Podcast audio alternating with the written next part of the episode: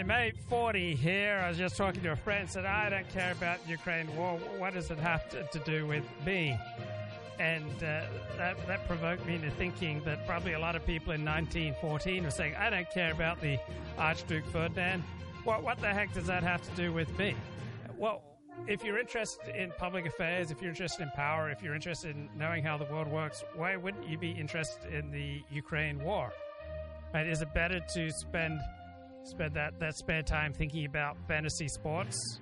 Right? Apparently that's what a lot of men do. There's a good article in New York Magazine about how fantasy sports provides, you know, a form of bonding and companionship for, for a lot of guys, which, you know, guys tend to need. They don't tend to get together just for the sake of friendship. They need they need reasons to get together, whether it's to study religious text or to, to kill an animal. So let's have a look and uh, see what uh, Tucker Carlson has to say. We've got the January sixth hearings tonight going on right now. Good evening and welcome to Tucker Carlson. You know, it tells you a lot about the priorities of our ruling class that the rest of us are getting yet another lecture about January sixth tonight from our moral inferiors, no less. An outbreak of mob violence, a forgettably minor outbreak by recent standards that took place more than a year and a half ago, but they've never stopped talking about it. In the meantime, in the eighteen months since January sixth, gas prices have doubled. Drug O Ds have reached their highest point ever. The U S economy is now careening toward a devastating recession at best. And scariest and least noted of all, this country has never in its history been closer to a nuclear war. Yet the other networks cannot be bothered to cover any of that tonight. Instead, they've interrupted their regularly scheduled programming to bring you yet another extended primetime harangue from Nancy Pelosi and Liz Cheney about Donald Trump and QAnon. The whole thing is insulting. In fact, it's deranged, and we're not playing along. This is the only hour on an American news channel that will not be carrying their propaganda live. They are lying, and we are not going to help them do it. What we will do instead is to try to tell you the truth. We've attempted to do that since the day this happened. We hated seeing vandalism at the U S Capitol a year and a half ago, and we said so at the time. But we did not think it was an insurrection because it was not an insurrection. It was not even close to an insurrection. Not a single person in the crowd that day was found to be carrying a firearm, some insurrection. In fact, the only person who wound up shot to death was a protester. She was a thirty-six-year-old military veteran called Ashley Babbitt. Babbitt was just over five feet tall. She was unarmed. She posed no conceivable threat to anyone. But Capitol Hill police shot her in the neck and never explained why that was justified. Those are the facts of January sixth. But since the very first hours, they have been distorted beyond recognition, relentlessly, culminating with last night. Last night, C B S Nightly News told its viewers that insurrectionists at the Capitol on January sixth, quote, caused the deaths of five police officers. That is a pure lie. There is nothing true about it, and they know that perfectly well. Here's reporter Bob Costa, who should be deeply ashamed to say something this dishonest. Thursday's primetime hearing will take Americans back to January sixth, when an estimated two thousand rioters breached the Capitol building, causing the deaths of five police officers. It's hard to believe he said that. Rioters caused the deaths of five police officers. You just heard C B S News tell its viewers that. This must be the big lie theory. The more bewilderingly false a claim is, the more likely you will be to believe it. Apparently, that's what they're betting on. In fact, precisely zero police officers were killed by rioters on January sixth. Not five, none, not a single one. So how'd they get to five? Well, C B S is counting the suicides of local police officers who took place after January sixth. In some cases, long after January sixth.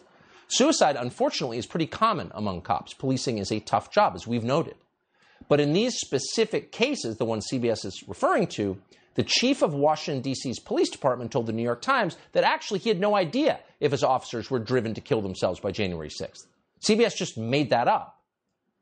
The fifth death that C B S News is referring to is of Capitol Hill police officer Brian Sicknick. You will remember his name. Sicknick's body lay in state at the Capitol after the media told us he'd been beaten to death by Trump voters with a fire extinguisher. Here's what they told you. Officer Sicknick died after being hit in the head with a fire extinguisher. Sicknick died after being hit in the head with a fire extinguisher. Officer Brian Sicknick died after being hit in the head with a fire extinguisher during the hours-long attack. They beat a Capitol Police officer to death with a fire extinguisher. Officer Brian Sicknick died after being hit in the head with a fire extinguisher during the fight. He died at the age of forty-two after he was bludgeoned with a fire extinguisher. Once again, that's not true. Everything you just heard was completely fabricated. The D C medical examiner performed an autopsy, and the autopsy report showed that Officer Brian Sicknick had not suffered any kind of blunt force trauma. He was not beaten to death. He died of a stroke in his office later. No one has been charged in Officer Sicknick's death because Officer Sicknick wasn't murdered. They are lying to you. That is provable. Not a single person you just saw has apologized for lying. Not a single one. And it's not just the news media. Here's Congressman Pete Aguilar of California claiming that officers lost their lives on January sixth. These hearings will be a chance for the country to come together, to rally around the truth and unite around the rule of law. We owe it to the officers who lost their lives and the officers who were injured uh, to tell that story and to ensure that this never happens again. Let's rally around the truth, he says, as he lies to you. May those words burn your tongue, liar. But what did happen exactly on January sixth? What's the truth of that day? Well, that's still unknown. From the extensive video we have of January sixth, it's clear that some in the crowd, more than a few, were encouraging protesters to breach the Capitol, to commit felonies. We're not guessing at that. We've showed you the tape. We have pictures of their faces. In the case of a man called Ray Epps, we know his name, but they've never been charged. Ray Epps was standing in exactly the same place that a lot of people who went to jail were standing, but he wasn't charged. His name was taken off the F B I's most wanted list. Why is that? It doesn't make any sense at all. The January sixth committee will not explain that. After a year and millions of dollars and a thousand interviews, they won't tell us. Nor will they tell us how many F B I agents and assets were in the crowd that day and what were they doing there. Why can't we know that? And why are they still hiding thousands of hours of surveillance footage from within the Capitol? If the point of the committee was to get the truth out there, why can't we see the tape? Why did authorities open the doors of the Capitol to rioters and let them walk in, usher them in the doors? That's utterly bizarre. You saw that live. No one's ever explained it. What's the explanation for that? And by the way, whatever happened to the mysterious pipe bomber, whose bombs we later learned many months later, Kamala Harris's bodyguards discovered. Kamala Harris told us she was at the Capitol that day, but she wasn't. She was at the D N C with a pipe bomb outside. Her bodyguards found that bomb, but she lied about that. She hid that. Why? That's got to be one of the weirdest stories ever. What does it mean, Liz Cheney? Silence. And of course, above all, they lie about the reason that January sixth happened in the first place. And you know what it is. The entire country watched Joe Biden get what they claimed was ten million more votes than Barack Obama himself got. Joe Biden got ten million more votes than Barack Obama got. And a lot of those votes arrived after the election. In a lot of places, voting, voting was stopped in the middle of the night. Why? In the biggest states in the country, voter I D was optional. Why is that okay? A lot of the protesters on January sixth were very upset about that. And they should have been. All of us should be. But the January sixth committee ignored all of that completely. Instead, on the basis of zero evidence, no evidence whatsoever, they blamed the entire riot on white supremacy. Here's Joe Biden. We're confronting the stains of what remains a deep stain on the soul of the nation. Hate and white supremacy. The violent, deadly insurrection on the Capitol nine months ago, it was about white supremacy in my view. What? There's no evidence for that. None. The people at the Capitol, including the ones who broke the law by entering the Capitol, which is a crime, those people to a person said they were upset because they believed their democracy had been stolen from them. And whether all of their claims are true or not, that's a valid reason to be upset.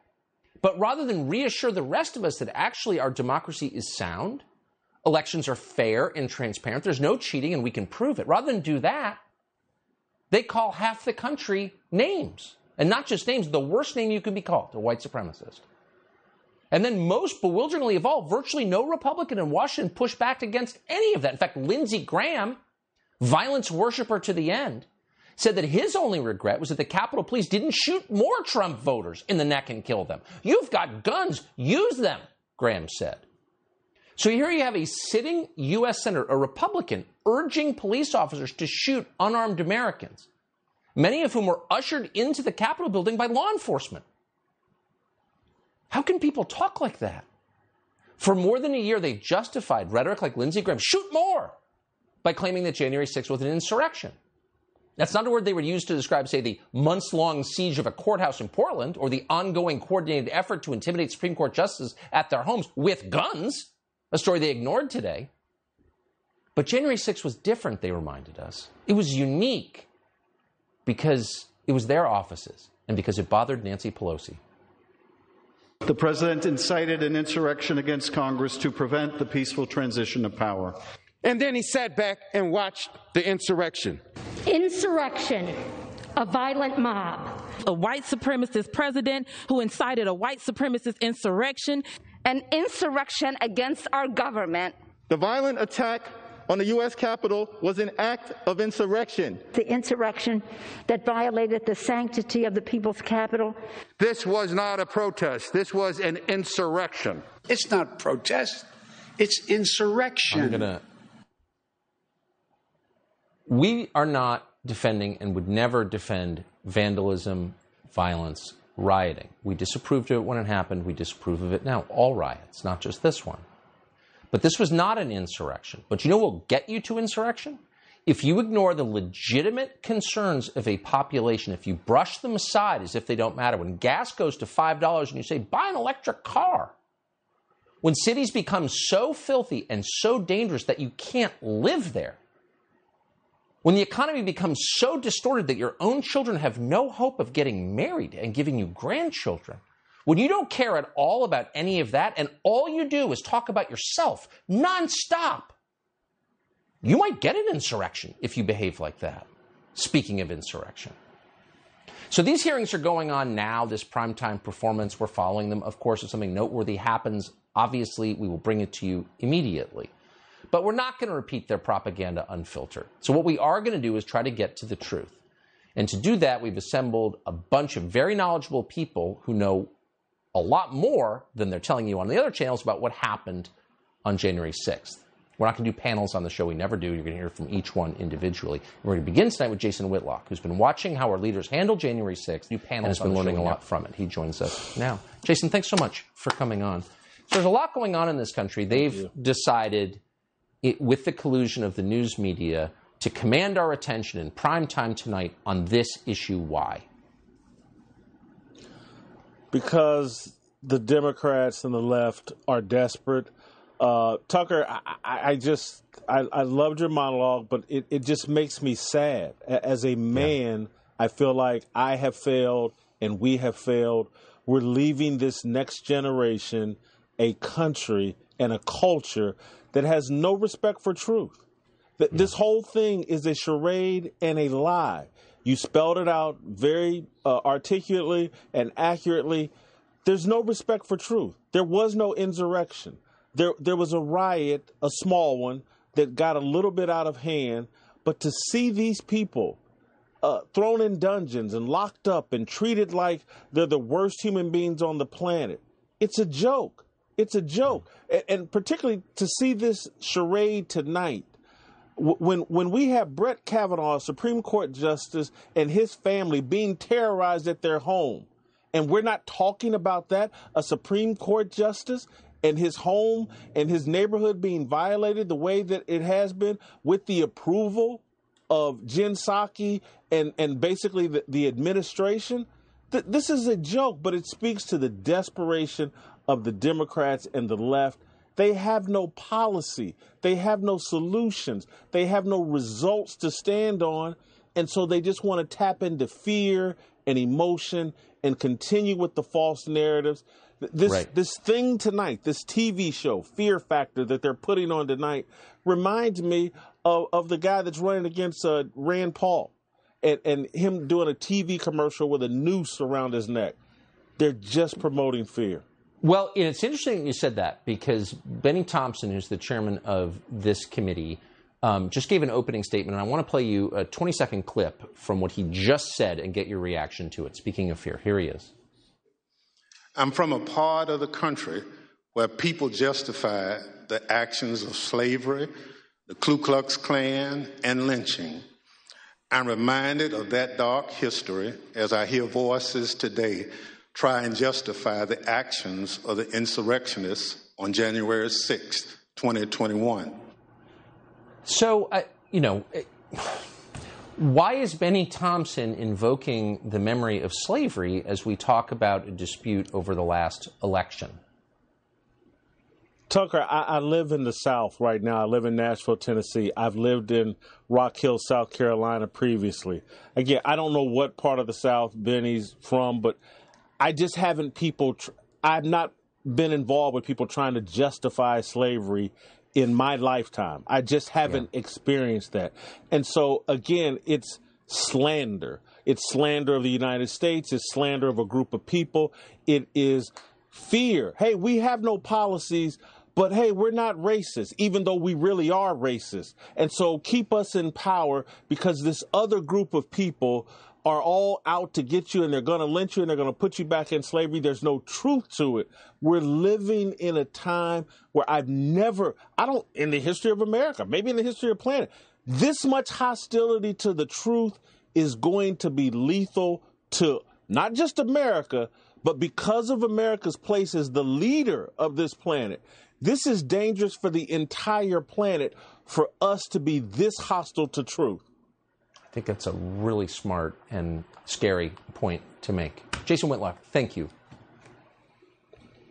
Thank you. Always looking more deeply at the news. So there are two Republicans on the January sixth committee, Liz Cheney and Adam Kinzinger. The one and only Trace Gallagher has rounded up their greatest hits for a little perspective. He joins us tonight. Hey, Trace.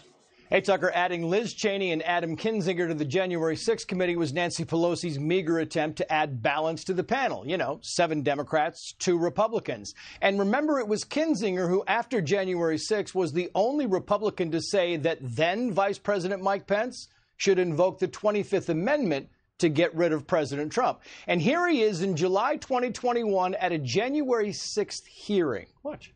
Talk about the impact of that day. But you guys won. You guys held. You know, democracies are not defined by our bad days. It is also notable in recent months, Kinzinger has voted with Democrats seven times, though he is not running for re-election. Liz Cheney is in a hotly contested primary, and she appears to be among those who believe the one six committee is an altruistic group seeking only noble ends. Here she is in July of twenty-one, agreeing with how the speaker picked the panel. Today, the speaker objected to two Republican members. She accepted three others. She objected to two, one of whom may well be a material witness to events that led to that day, that led to January sixth. Uh, I uh, agree with what the speaker has done.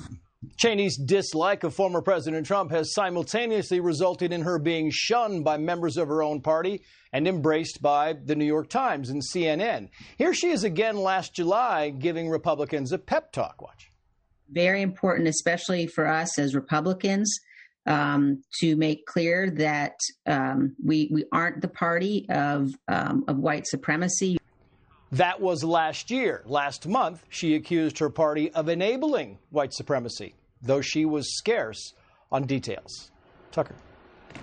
Trace Gallagher, thanks for that perspective. Yep. Appreciate it. So given the unprecedented civil rights and human rights violations that have been justified by the so-called investigation, which has produced more obfuscation than clarity into January sixth, you have to wonder why Liz Cheney and Adam Kinzinger are part of it. And why is Congress holding these hearings now, as so many fundamentals in this country already feel like they're beginning to teeter? There's not a single person in this nation who doesn't feel on a gut level that we could face some real problems real soon. But we're still talking about January sixth. Tulsi Gabbard is a former member of Congress from Hawaii, ran for president last cycle. She joins us tonight with her assessment. Congressman, thanks so much. Uh, for- okay, so if you were to ask me the, the top ten problems facing the United States, I would definitely put the what happened on January sixth. I'd put that in the top ten, uh, possibly the the top five, but I, I wouldn't definitely wouldn't put it in, say, the top four. Uh, inflation, the the war in Ukraine. Uh, certainly, there have to be other you know problems with the economy, problems with COVID. Right? I think there are a lot of things much more serious than than January sixth right now. But I'd still put it in the top ten, maybe number five. Increasing crime, open borders. The list goes on and on about the, the, the very real domestic issues uh, that we face. And frankly, they've... Okay, so I'm also... I, I like half of what Tucker said and dislike uh, about half. So just because someone's unarmed doesn't mean that they're dangerous. How would you like seven unarmed people making their way into your home? Or into your business, or into your car, right? None of us want, you know, unarmed strangers showing up in our home, on our property, in our workspace, in our vehicles, hanging, you know, surrounding anyone who is precious to us and, and threatening them. So that these protesters were not armed doesn't mean they were nothing. So you hear this in the news media decrying police brutality. Well, an un- unarmed person can kill you with a punch. So I, I don't think that uh, being unarmed means that you're not a threat. I, I think that's absolutely absurd line of argumentation by Tucker. On the other hand, I noticed that those people generally on the center and the left who believe that January sixth represented this severe threat to our democracy, and I don't believe so. I don't believe it was an insurrection. I, I think it was a riot, but it was far from an insurrection or a coup. Those people, however, who believe that what happened on January sixth and uh, right-wing extremism and Donald Trump are a great threat to democracy, these are the very same people who supported impeachment, who wanted to remove Donald Trump from office, even though he was legally elected president of the United States. So it seems like their commitment to democracy is rather thin. Right? If you believe in democracy and you're concerned that Trump is a threat to democracy, how is removing the people's choice for president through impeachment, how is that exactly pro-democracy? So I'm, I'm not af- afraid of these hearings. I don't see anything nefarious about them being televised. If the Democrats overreach, then that will rebound to their disadvantage. I think the more people who see Benny Thompson, the, the, the chair of this committee, right, the more people who, who see him uh, speechifying and testifying and, and running this thing, I think that's going to be bad for Democrats, that that he would compare what happened on January sixth to slavery. The, the people who support January sixth support slavery is absolutely absurd. We are not born gullible. We did not evolve to be gullible. We were not born yesterday. So I don't think we have to fear these hearings if we're on the right or if we're committed Republicans. And I see nothing wrong with Republicans serving on these committees. Now, I expect that Democrats will try to use these hearings to their advantage. And I expect that the two Republicans on the committee will try to use these hearings to their personal advantage. I'm doing this to my advantage. All right. We all act in our personal advantage. But that doesn't mean that people acting in a partisan way or out for their personal advantage are going to be either useful in uncovering the truth or useful in demonstrating how phony and dishonest and misguided they are. So I don't see anything uh, particularly frightening here about these January sixth hearings. I think we can be we can be at ease with what's going on. Okay, I had a really good conversation just before the show started with, with a friend on Twitter. And he said, uh, said, why should I still care about Russia and Ukraine? I, I don't. Right, so most of the things that we talk about as far as public policy or sports, we could have no effect on, right? And most people didn't care about the Archduke Ferdinand and his assassination in nineteen fourteen either, but it led to World War One. In which about thirty-five million people died. So we have a reasonable chance that what's going on in the Ukraine war right now could lead to World War Three. I mean, so what do you care about? You may care about a particular sports team. You might care about Iran. You might care about inflation. right? But you can't do anything about professional sports or Iran or inflation, just like you can't do anything about the Ukraine war. Now, my friend says, I get the sense that certain nerds get off on all this deep knowledge of the Russia-Ukraine war that seems to be of no value. Well, how is your knowledge about inflation or about sports or about Iran, how is that adding value to your life? Right? So some people are getting off showing that they don't care about the Russia-Ukraine conflict because they're more rooted in reality.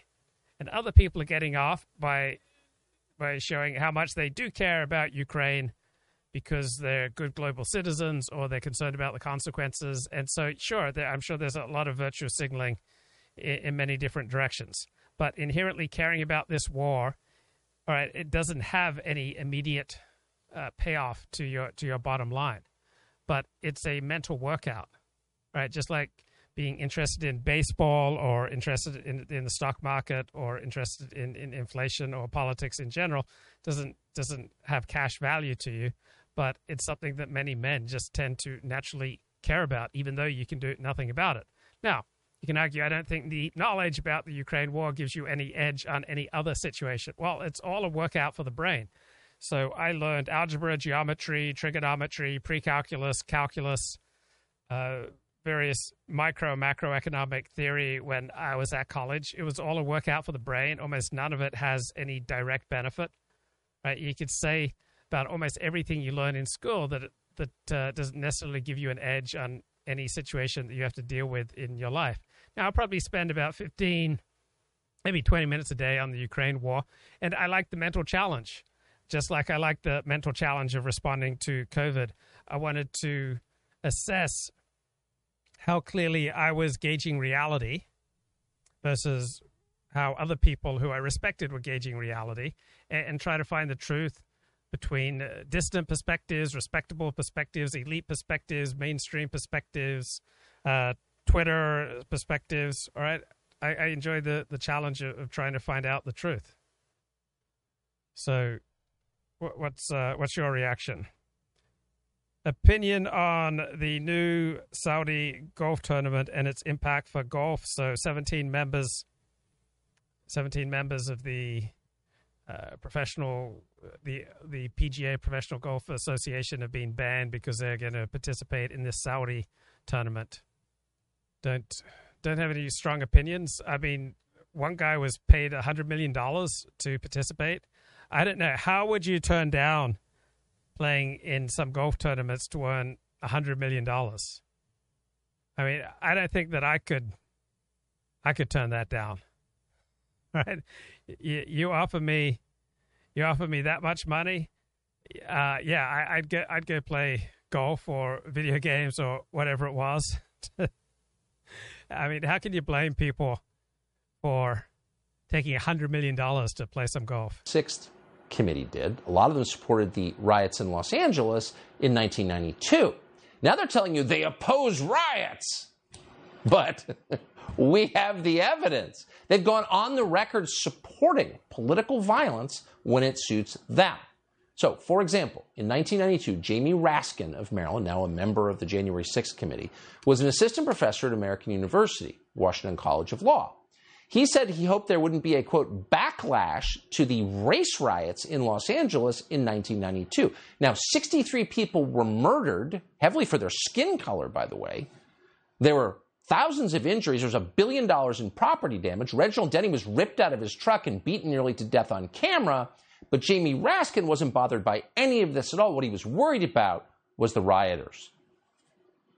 People sense that justice was not done in the verdict that came down in the state criminal court. Um, and, uh, you know, I would just hope that President Bush doesn't anticipate or encourage a backlash against the rioting which followed the verdict. Yeah. Reginald Denny. What did Reginald Denny do wrong? He was hauling a load of cinder blocks to the wrong neighborhood, and he had the wrong skin color, so they beat him, almost gave him brain damage. But that's cool. That same year, the chairman of the January sixth committee today, that would be Benny Thompson, decided he couldn't condemn rioting. Instead, he said he was worried about injustices against black officials in Los Angeles at the time. Well, the injustice was happening on the streets of L A as the city was torched and race riots were in progress, but he couldn't denounce it. Matt Schlapp is the chairman of C PAC. He joins us tonight. Matt, thanks so much for coming on. So it's it, it's a little much for this very same, the precisely the same people who have no problem with real political violence grandstanding and hyperventilating about what happened on January sixth. Why does nobody point this out? Yeah, and why does it have to be shown on your show? I mean, the public records of these elected officials is there for the entire media to see. The hypocrisy of all the times they've taken to the floor and taken to media to say that people like Donald Trump were not legitimately elected presidents, all the times they have not condemned violence. Or in this case, you have the chairman of the committee and this other member from Maryland basically saying, oh, riots are fine if you have a social grievance. Now, why is it okay for Jamie Raskin to go to the floor of the House of Representatives in two thousand sixteen and say that Donald Trump was not legitimately elected, that uh, this ranking, uh, this chairman, Benny Thompson, can say that Donald Trump is illegitimate and, and, and boycott his inauguration?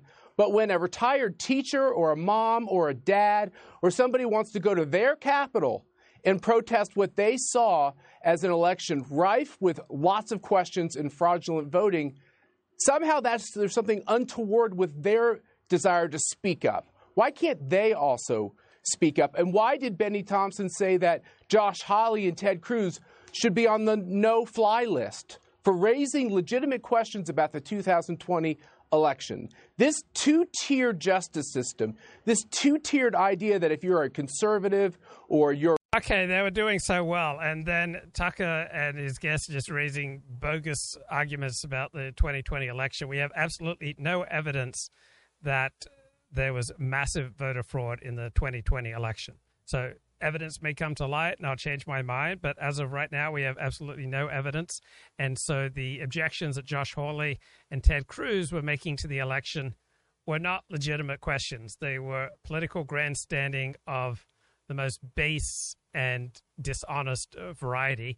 And when you do question the legitimacy of legitimate elections, you are encouraging your followers to break the law. Because if you're telling people the elections may be fixed or are fixed, then you're telling people that they, they should operate with no moral constraints because the whole system is rigged against them. And Tucker goes on night after night after night about how the whole system's rigged against you, when the truth is Americans have it pretty good. America has some problems, but overall, compared to the human lot throughout history or what life is like for the overwhelming majority of people alive today, Americans have it really good. So America has problems, and some people are suffering in America more than others. So definitely the, those problems should be addressed. Now, I like how Tucker's just going live and, and Fox's counter-programming are completely ad-free. So uh, I think that's awesome that they're they're doing this ad-free. Story that was sort of lost today. So a man running for governor in the Republican primary in Michigan, hoping to challenge Gretchen Whitmer, by some accounts, the leading candidate in the race, was just arrested by the F B I at home. Why? January sixth. This happened today.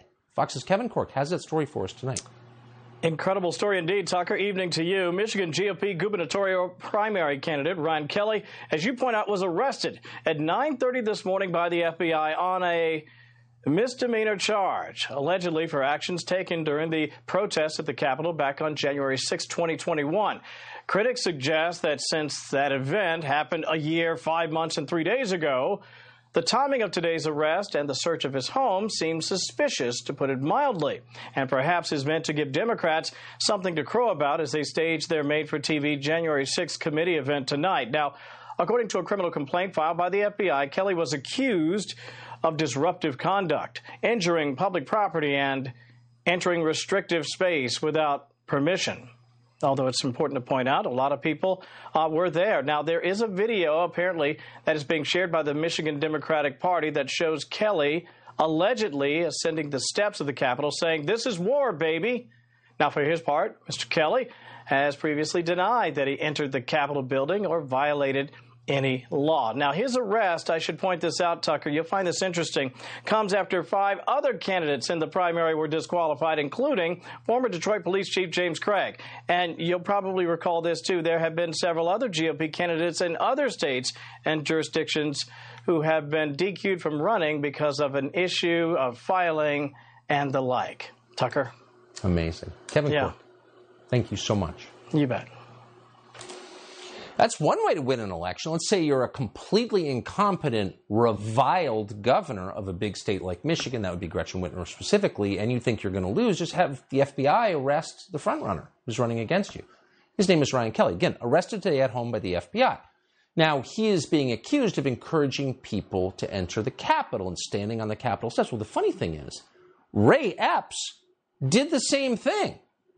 Ray Epps was in exactly the same place, and he's on camera repeatedly encouraging people to break the law, but he's on his ranch tonight. Ryan Kelly is in jail.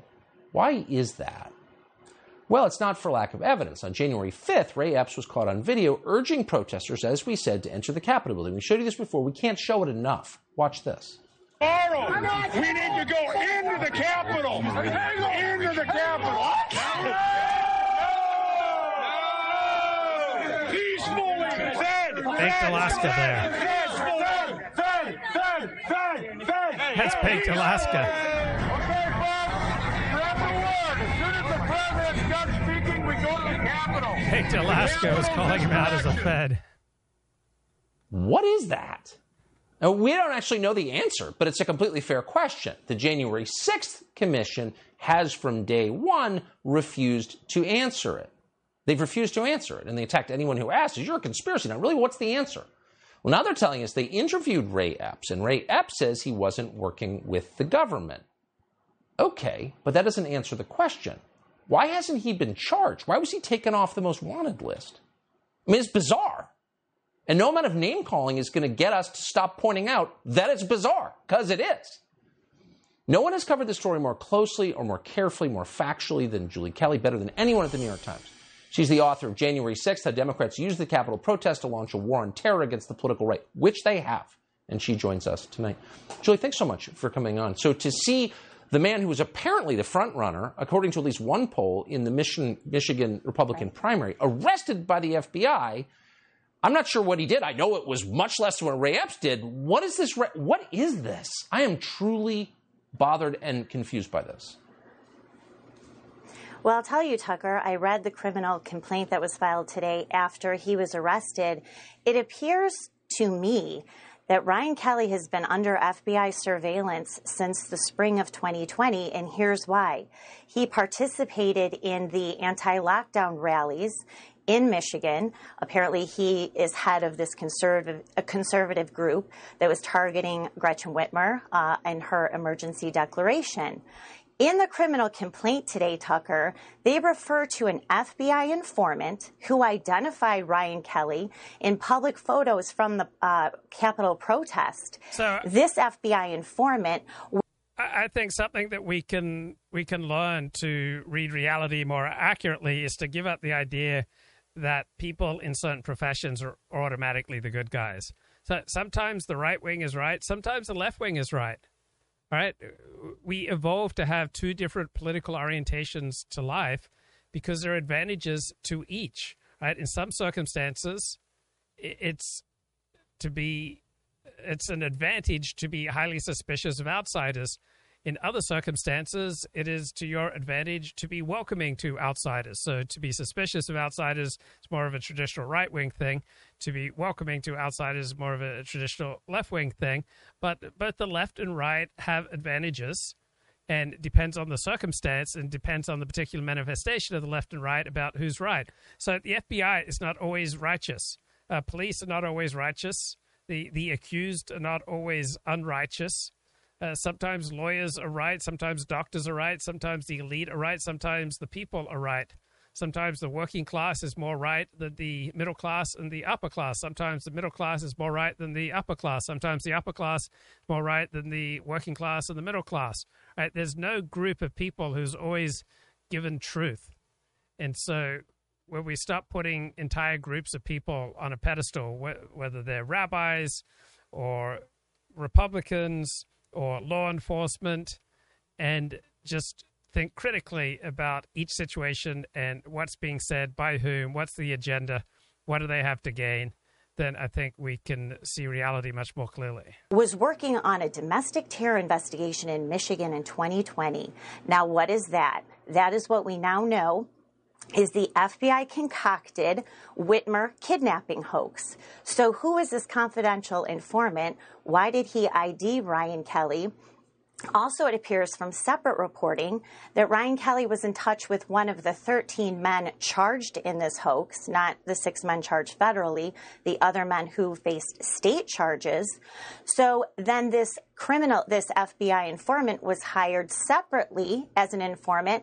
Um, okay, let's get a little bit more so, from Tucker. It's pretty obvious at this point that whatever the point of the January Commission is, it's not to get to the facts. The first thing they would do if they want to get to the facts is release the thousands of hours of video footage they have and tell us what is the point of the Ray Epps saga and why did the cops open the doors for the protesters, et cetera. So the point is not to get to the truth. It's to hide the truth and to create a pretext for the Democratic Party to declare war against millions of American citizens who oppose their agenda.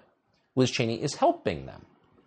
Here she is just moments ago screeching about disinformation. President Trump ignored the rulings of our nation's courts.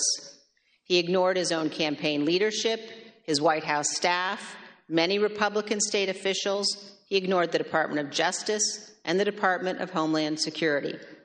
President Trump invested millions of dollars of campaign funds, purposely spreading false information, running ads he knew were false, and convincing millions of Americans that the election was corrupt and that he was the true president. As you will see, this misinformation campaign provoked the violence on January sixth.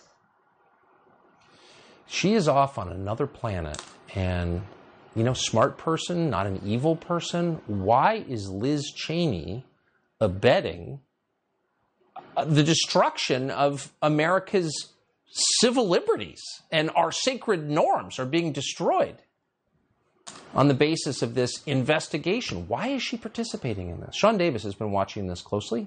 He's co-founder and C E O of The Federalist, and we're happy to have him tonight. Sean, thanks so much for coming in. What a sad moment this is, and what a what a strange moment. What do you make of this? Yeah, I kind of feel like we are watching something akin to the dissolution of the republic. I mean, we, we have people who spent the last four years with their Russia hoax trying to yeah. overthrow the president. Uh, they concocted another hoax to make sure Supreme Court justice they didn't like didn't get confirmed. Um, then you had the whole COVID thing, which they used as a pretext to just do a massive roll-up of power. Then we have the election, and now they have this committee, which they're using really as a pretext to just criminalize opposition to anything they're doing. It wasn't enough for them to beat Trump. It wasn't enough for them to throw him off of Twitter and ban him from social media. It's apparently not enough for them to go and arrest his uh, top White House advisors. So Fox is counter-programming these hearings by going commercial-free. So we're We're forty-three minutes into Tucker Carlson's show, zero commercials. Well, they're getting on planes and putting them in, in shackles. Um, what they really want to do is criminalize the things that you do, that I do, that, that everyone watching does uh, when they oppose Democrat policies. I mean, th- this is kind of an existential threat to how our republic works. If, if you can't speak out against things, if you can't go vote the way you want about things, if you don't get to run for office without them coming and arresting you, Uh, we really don't have a republic anymore. It, it's a really frightening thing to watch, and they're treating it like it's just uh, like it's show business. It's I think this all the time. So they control everything. Democrats now control everything. You know, both branches of Congress, the executive, the corporations, the media's, uh, everything. And yet, any dissent is intolerable to them. Like the you know, one guy stands up, Joe Rogan. Well, I'm not sure that that's right. Bam, let's destroy him. Like, what impulse is? That's a totalitarian impulse, isn't it? It is, and it's an interesting dynamic that you see, that the more they control, the more they hate the people that they can't control. Yes. Because when there's a cacophony of voices that is, it's too much to deal with. But when you're just one person speaking out, when you're the lone voice speaking out, when you're the only outlet people have, they hate you even more, and they're even more determined to crush you. So this isn't going to get better as they get more power. It's not like they're going to somehow be sated right. with the right. power and control they have. They're just going to hate the dissenters more and more and want to crush them. God, that's so smart and deep and true. That's why when they won in twenty twenty, they got angrier. It was the, one of the weirdest things I've ever seen. Sean Davis, thanks so much. Great to see you tonight. Thank you. So not only are these people sinister, they're also kind of neurotic and pathetic. They're telling us about the terrors of January sixth, but in reality, we just turned out how fragile and narcissistic they actually are. They can't bring themselves to denounce real and present threats of violence in our nation cities. They're everywhere. One of the people who's chronicled them closely is Michael Tracy, who is an actual independent journalist. His work is on Substack, and we highly recommend it. But he's been following us since the first day, and we're interested in his views on it. Michael Tracy, thanks a lot uh, for coming on. What do you make of this? Well, on that very first day, Chuck Schumer stood up and said something pretty incredible. He said that January sixth, two thousand twenty-one will go down in infamy just like Pearl Harbor went down in infamy. So he likened the magnitude of January sixth immediately to Pearl Harbor. So already this process of myth-making was underway hours after Congress reconvened and they evaded that momentary trauma of having their legislative business interrupted for a couple hours. That's what we so, were told was tantamount to Pearl Harbor. I remember that very well. You were one of the very few who pointed it out. Isn't it the role, the legitimate role of the news media to add a little bit of perspective? Maybe you don't editorialize, but I don't know, three thousand people killed on December seventh, nineteen forty-one. Ashley Babbitt killed on January sixth, like Pearl Harbor. Why'd nobody push back against that? Well, because most of the media probably would only push back from the standpoint of saying that Pearl Harbor isn't an extreme enough of a comparison. They might have to invent some, you know, uh, alien invasion or something to liken January sixth to, given how emotionally traumatized they were by the whole experience. You know, it's interesting that Democrats continue to focus so ineluctably on this issue, because who were the purported victims of January sixth? Who are the people that they're claiming really suffered the most? Well, mainly it's the politicians and journalists who were in the Capitol that day. And those happen to be two of the most despised groups in America. And yet Democrats have now apparently calculated that keeping this front and center is going to benefit them in the midterms. And, you know, there is a certain political logic to that, perhaps, however warped, because if you notice, a lot of progressives and people maybe who are aligned with Bernie Sanders or kind of had to be cajoled into supporting Joe Biden in two thousand twenty, they're becoming a little bit disillusioned because the Democrats really aren't delivering much of anything legislatively. Yes. And so Adam Schiff and company want to keep this show going until fall, because that'll enable them to pressure potentially weary Democratic base voters by saying, look, whatever gripes you might have about how we've governed, you must su- support Democrats. You must vote to re-empower Democrats, because if you don't, that will empower the existentially threatening Republicans. And so therefore, it's your solemn duty to vote, as always, for Democrats, because the country will collapse. We will all face this world Uh, cataclysmic uh, destruction if the Democrats are not in power. That's basically what it boils down to. And before I forget, because this is something that was very interesting, and I recalled it as you were talking about the civil liberties component of January sixth. Last summer, I covered the uh, plea hearing of one of the defendants of January sixth. It was the first defendant. His name is Paul Hodgkins, who pleaded guilty to a felony uh, charge. Um, or who, the first defendant who was sentenced related to January sixth. And when the Department of Justice was arguing for an even harsher sentence for this individual who had committed no violent crime, the government readily conceded that this individual did not do anything that entailed physical violence. But nevertheless, the D O J wanted him in prison for a harsher s- sentence because they claimed he was responsible for inflicting emotional injury On whom? On the politicians who were assembled in the Capitol that day. So the federal law enforcement apparatus had to invent this new paradigm of what supposedly constitutes an injury in order to keep nonviolent offenders in federal prison for longer. Now, I don't remember anybody really ever talking about that. I happened to notice it because I looked at the documents. But there are so many other civil liberties implications to this story that are just totally ignored. So I'm glad at least someone is beginning to talk about them. It's, it's unbelievable. Meanwhile, Lindsey Graham, shoot more Trump voters. Michael Tracy, I appreciate your reporting always. Thank you. Thanks. So we should tell you, and as we said at the top, this is the only hour on American television that is not broadcasting unfiltered propaganda into the homes of unsuspecting viewers. On the screen, you see eight boxes. Those are eight different T V channels taking the Nancy Pelosi feed unfiltered. Now, if at any time in your life you've ever made fun of totalitarian regimes that, you know, broadcast lies into the homes of the population that they can't turn off, take a look at that. That's happening right now.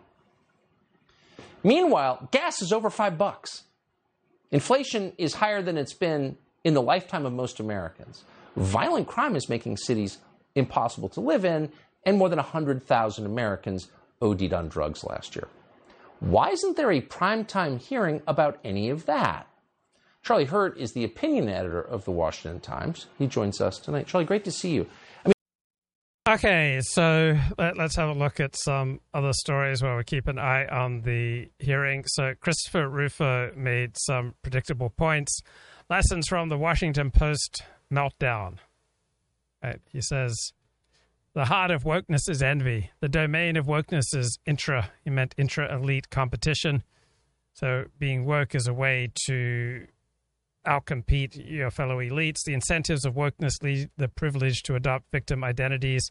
The results of wokeness are personal neuroticism and institutional dysfunction. So these all feel good if you're on the right. Yeah, yeah, yeah. But come on, let's get real. Lessons from democracy. Lessons from nationalism, right? The heart of democracy and of nationalism is envy, right? Once you establish freedom and democracy and establish a nation, then people will try to outcompete other people, right? The heart of democracy is envy. The heart of freedom is envy. Once you allow people the freedom to make their lives, they're going to envy those who make better lives than they do. So the domain of freedom is intra-elite competition. Right? In an era of freedom, we're all savagely competing. Right? In a traditional society, in a non-free society, you don't need to compete because your path in life is already set. The incentives of wokeness lead the privileged to adopt victim identities. Well, the incentives of freedom lead the privileged to adopt victim identities if that will work. Right? The incentives of freedom lead people to adopt all sorts of absurd identities if they think they'll help them get ahead. Right? This is one of the downsides of freedom. The results of freedom are personal neuroticism and institutional dysfunction. Okay, when you have freedom, you have a more uncertain identity and you have the burden of freedom of trying to build build an identity all on your own without having one just handed to you. This leads to absurdly high levels of mental illness, neuroticism. All right, so it's not just something that happens among the woke, right? This this happens widespread in democracies wherever there's freedom. All right, what's going on with Israel? So,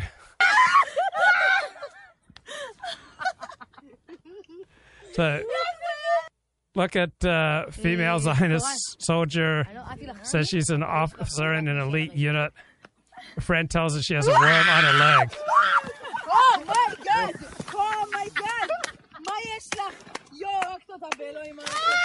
Very impressive.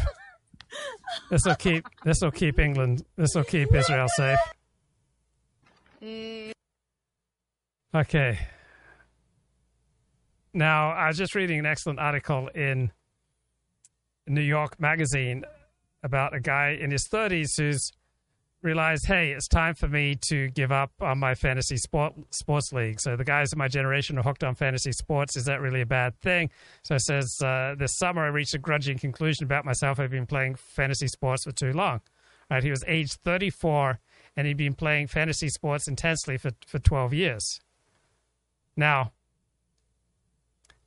as he was giving up fantasy sports, he realized that he wasn't going to be able to stay in touch with his friends anymore. Right? Why was he in fantasy sports? Because he wanted to be with his friends, and fantasy sports was where his, his male friends were. So how is this elaborate contest of fantasy sports, how has it become so crucial to keep in regular contact with the people you love when, when you're a guy? All right, so, so the author tells a fellow soccer parent about that he's giving up fantasy sports, and he's writing a story about fantasy sports. And uh, she says, oh, fantasy sports, is that when you like uh, make a fake sports team and play fake games against each other? Yes.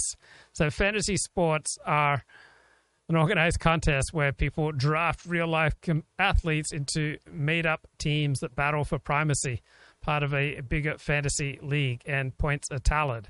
tallied. And yeah, if this sounds like nerdy stuff, it is.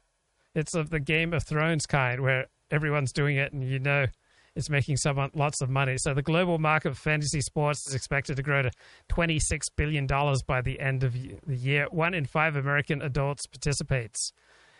And eighty-one percent of participants are men between the ages of eighteen and thirty-four. So these are the peak friendship collecting years, right? And so fantasy sports or going to synagogue or hanging out on live streams, these are all ways to be with friends. So a tiny number of Jews go to synagogue to talk to God, but most Jews go to synagogue to talk to their friends. And uh, there are a lot of articles and studies that say men have no friends. Well, one of the ways that men maintain friendships is through fantasy sports. Loneliness can kill you. We've heard that from a lot of studies. Loneliness can shorten your life, has side effects including cardiovascular disease, stroke, and suicide. Loneliness is as much of a health risk for men as smoking or being overweight, increases cancer risk. So fantasy sports are a way that many young men stay in touch. It's probably the only reason I'm still in touch with many of these guys, says one bloke. So many of these guys don't have much in common, just like I wouldn't be in touch with a lot of people if we weren't regularly showing up to shore together, if we weren't regularly showing up to Dublin together or to study Torah together or to observe Jewish holidays or Jewish Sabbath together, or to volunteer together for some Jewish cause. So you have many elites insisting that health and longevity for men depends on cultivating close relationships. Well, for many men, the easiest way to cultivate close relationships is by fantasy sports. Now, I think there's a much better way, and that's to participate in organized religion or to participate in a twelve-step community or to participate in some form of volunteering or a book club or an intellectual activity like live streaming, right? So following closely the Ukraine versus Russia war, I think that's probably a better use of time than fantasy sports. But will you, will you stay as connected with the people who are most important to you if you decide to devote yourself to Ukraine versus Russia rather than fantasy sports? I'm not sure about that. Here's more from Tucker Carlson. I mean, if you take three steps back, what we're really watching is members of Congress talking about themselves again. Yeah, absolutely, because the alternative is for them to have to talk about policies. And if they talk about policies, they have to talk about their, and it's not just their failures, of, you know, all the failures we see right in front of us, you know, gas prices, crime, an open border, fentanyl deaths. You can go through, uh, the, the, the list is endless. And if anybody got out of Washington, any of these people got out of Washington and talked to normal people, they would realize that American people are very, very concerned about a lot of things. This is not one of them. But then but then you step back even farther and you look at the, the just the cavalcade of lies that, that, that Democrat politicians have made in their promises to get elected over ever since, uh, even before Joe Biden became uh, came to Washington, whether it's uh, solving health care problems for poor people, so ending poverty, or uh, providing public education to people. They failed on all of these fronts. And the reason they, and I call this the, the third failed impeachment trial of Donald J. Trump. The reason they have to talk about this stuff is because they can't talk about those other issues. They have to distract everybody from, but, but then it, it's even crazier than that, because when you get to the issue of security and you start thinking about what people, you know, whose businesses were destroyed in these riots that Democrats supported in the year running up to the election, and you think about the security, think about the parents whose children, that they fear for their children going into an elementary school today. And Democrats control all, you know, both chambers of Congress and the White House. They have- okay, terrific article here in The Atlantic by Jennifer Senior. It's your friends who break your heart. The older we get, the more we need our friends, and the harder it is to keep them. So it's a lot easier to maintain relationships with family. I could, I've gone ten years without seeing my brother, but when we got together in person again, we just picked right up. So family relationships don't tend to need as much tending, but maintaining friendships takes work. It takes effort. And so this Autumn is in presents. The Atlantic. It's Your Friends Who Break Your Heart, written by Jennifer Senior. It is an insolent cliché, almost, to note that our culture lacks the proper script for ending friendships. We have no rituals to observe, no paperwork to do, no boilerplate dialogue to crib from. Yet, when Elisa Albert and Rebecca Wolfe were in the final throes of their friendship, they managed, entirely by accident, to leave behind just such a script. The problem was that it read like an Edward Albee play— tart, unsparing, fluorescent with rage. I met Elisa one evening in two thousand eight after an old friend's book reading. She was such mesmerizing company that I rushed out to buy her debut novel, The Book of Dahlia, which had been published a few months earlier. I was instantly struck by how unafraid of darkness and emotional chaos she was. The same articulate fury suffused Afterbirth, her follow-up. Her next book, Human Blues, her monster, as she likes to say, comes out in July. Rebecca is someone I knew only by reputation until recently. She's the founding editor of the literary magazine Fence, a haven for genre-resistant writing and writers that's now almost twenty-five years old. She's also the author of a novel and four poetry collections, including Manderley, selected by the National Poetry Series. She has a fifth coming out in the fall. The two women became close more than a decade ago, spotting in each other the same traits that dazzled outsiders: talent, charisma, saber-tooth smarts. To Rebecca, Elisa was impossibly vibrant in a way that only a thirty-year-old can be to someone who is forty-one. To Elisa, Rebecca was a glamorous and reassuring role model, a woman who, through some miracle of alchemy, had successfully combined motherhood, marriage, and a creative life. It would be hard to overstate how much that mattered to Elisa. She was a new mother, all alone in a new city, Albany, where her husband was a tenured professor. Albany. How does one find friends in Albany? Yet here was Rebecca, the center of a lush social network, a pollinating bee, showing up on campus at Fence's office every day. The two entered an intense loop of contact. They took a class in New York City together. They sometimes joked about running away together. And, eventually, they decided to write a book together, a collection of their email and text correspondence about a topic with undeniably broad appeal: how to live in the world and be okay. They called this project The Wellness Letters. I read the manuscript in one gulp. Their exchanges have real swing to them, a screwball quality with a punk twist. On page one. R. Anything you haven't done? E. Affair, acid, shrooms, second child, death, ayahuasca. R. Bucket list. E. Efforts at wellness. R. I just started writing something called Trying to Stay Off My Meds. E. You are a strong woman. But over time, resentments flicker into view. Deep fissures in their belief systems begin to show. They start writing past each other, not hearing each other at all. By the end, the two women have taken every difficult truth they've ever learned about the other and fashioned it into a club. The final paragraphs are a mess of blood and bone and gray gut.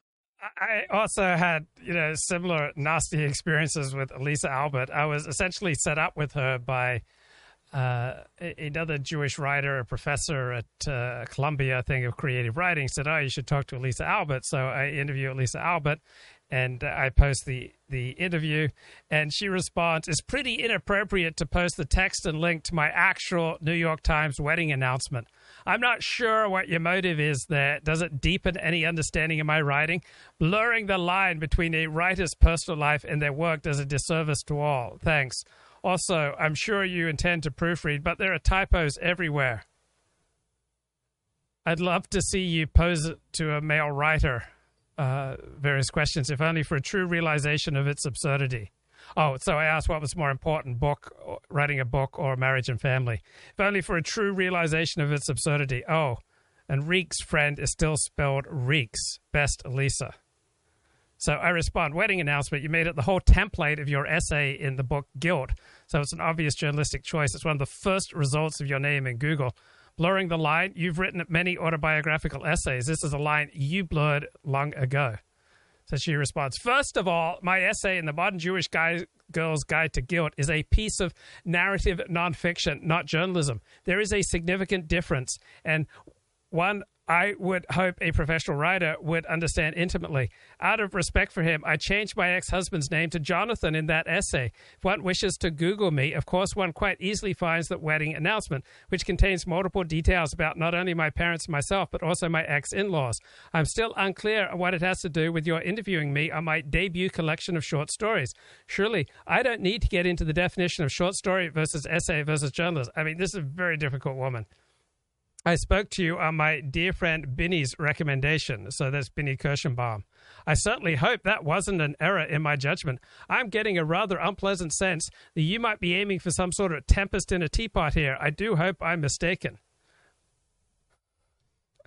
I respond, I'll be happy to correct any errors in my piece and to add context or additions to your remarks if you want, but I'm not going to withdraw citations and quotes of other people's pieces on you or by you. And uh, she, she goes off on me. So this is Elisa Albert, and uh, she ended up threatening me with uh, legal action for quoting the New York Times write-up of her marriage. And then she writes in Juicy about a novel. This is from two thousand eight. The German Bride is that rare thing, historical novel that unfolds organically, which is perhaps why the New York Times couldn't quite figure out how to properly essentialize the title and opening of the Times Review, are pretty goddamn idiotic and offensive, given that Joanna Hirshon's novel has nothing to do whatsoever with Yiddish culture. So whenever I read the word offensive being thrown about as a weapon, I figure the writer is a thin-skinned ninny. And what kind of person uses the word essentialize? So this is this is the lovely and charming Elisa Albert, who's being written about here by Jennifer Senior in The Atlantic, February ninth, twenty twenty-two. That's...